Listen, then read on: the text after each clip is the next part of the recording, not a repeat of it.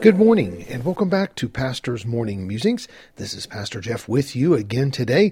And today we are going to be in the book of John, chapter number 10. And uh, let's begin reading in verse number 1.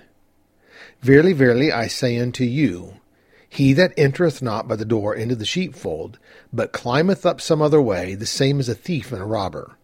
But he that entereth in by the door is the shepherd of the sheep. To him the porter openeth, and the sheep hear his voice, and he calleth his own sheep by name, and leadeth them out.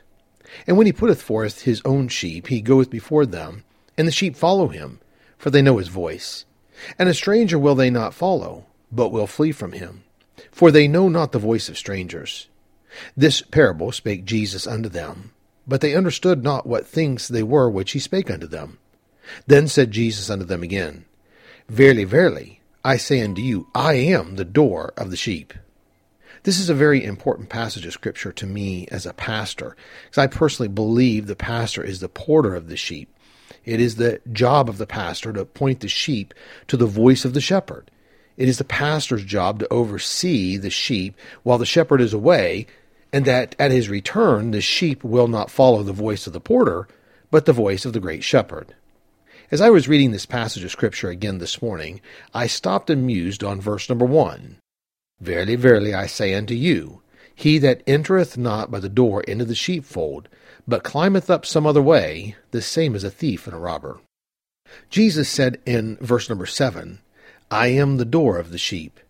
There is only one way into the fold, and that is by the door. Any who come into the sheepfold and belong to the shepherd came through the door. The problem arises that there are many who seek to get into the fold another way. They don't want to come through the door, so they try climbing up some other way. Jesus said that those who do this are thieves and robbers. As I thought about this this morning, I realized that this is a very true representation of the church and the pastor and the head of the church, which is Christ.